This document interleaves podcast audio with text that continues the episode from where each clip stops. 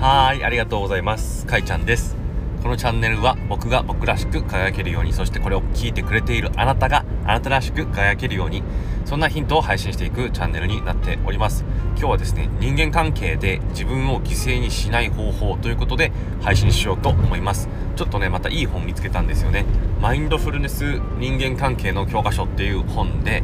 えーっと、まあ、これがね、この人間関係において自分の心っていうのを犠牲にしないようにするにはどうすればいいのかっていうのを書いてくれている本だったんですね。で、えっ、と、ズバリ何が必要かっていうと、マインドフルネスとアサーションと傾聴。これを組み合わせることによって、すごくいい循環を生みますよというお話でした。うん。えっ、とね、まあ、まず、アサーションってわかりますかね？アサーションはですね、自分の発言、まあ、コミュニケーションスキルの一つなんですけどもアサーションは、まあ、コミュニケーションにおいて気をつけることが3つぐらいあって、まあ、この3つを気をつけながら話す会話するあの発言をするというのがアサーションになるんですね。で何に気をつけるかっていうと1つ目はえっ、と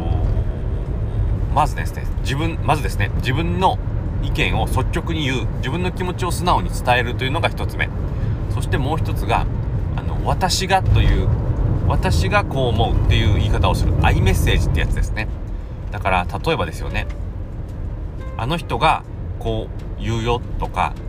あなたが損するよとかそういう言い方ってえっ、とまあちょっと直接的じゃないじゃないですか。アサーティブじゃないんですよねその話言い方って。そこをアイメッセージに変えて私はこう思うっていう言い方に変えるっていうのがアサーションのルールですね。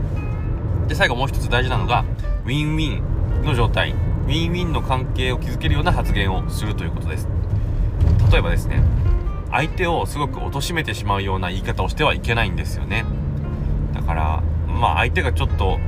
なんだろうなこう嫌な気持ちになっちゃう。それも良くない。例えばタバコ吸いたい人がいてタバコ吸ってもいいって聞かれて自分はまあタバコ吸ってほしくないと。それを伝えることはいいんですけどもなんかいやマジふざけてんの？みたいな。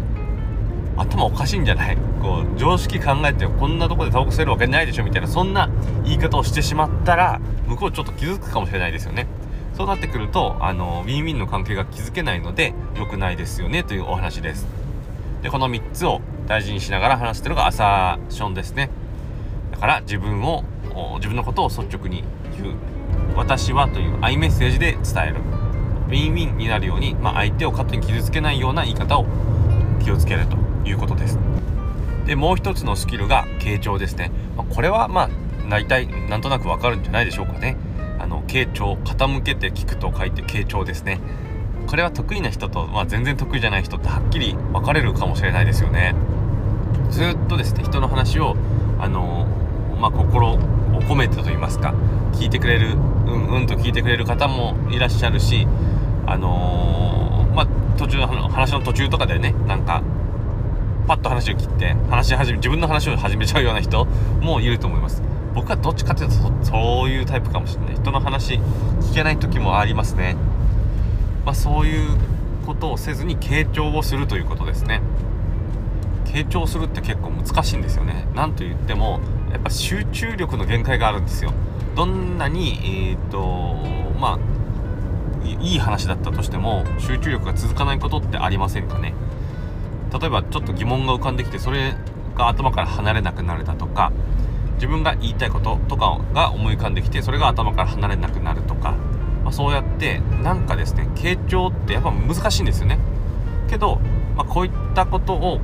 より深くできるようにするために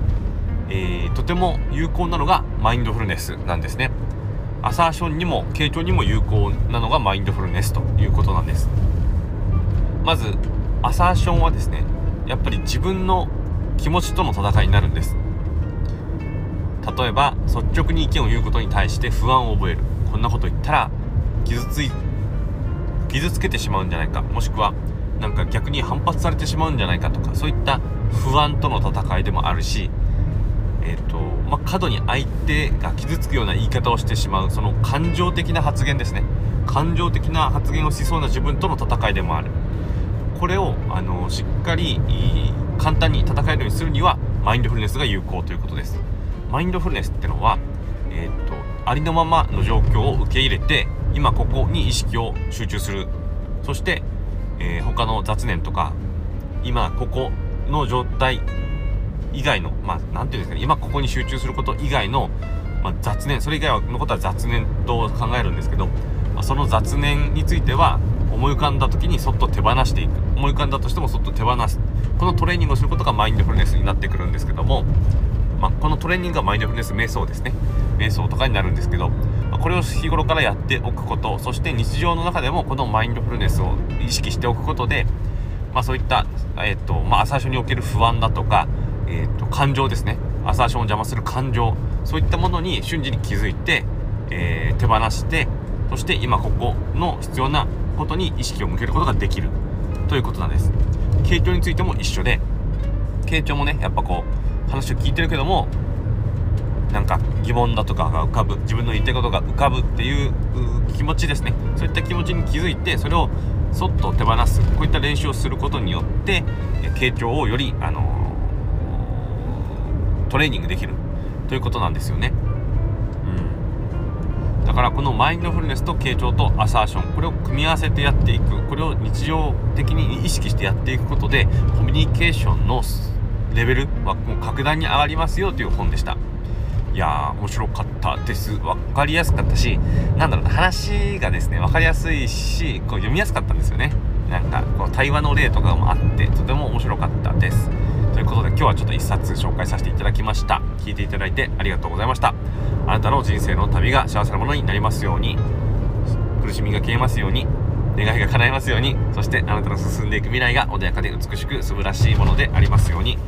ちょっと噛んだな。まあいいか。それでは。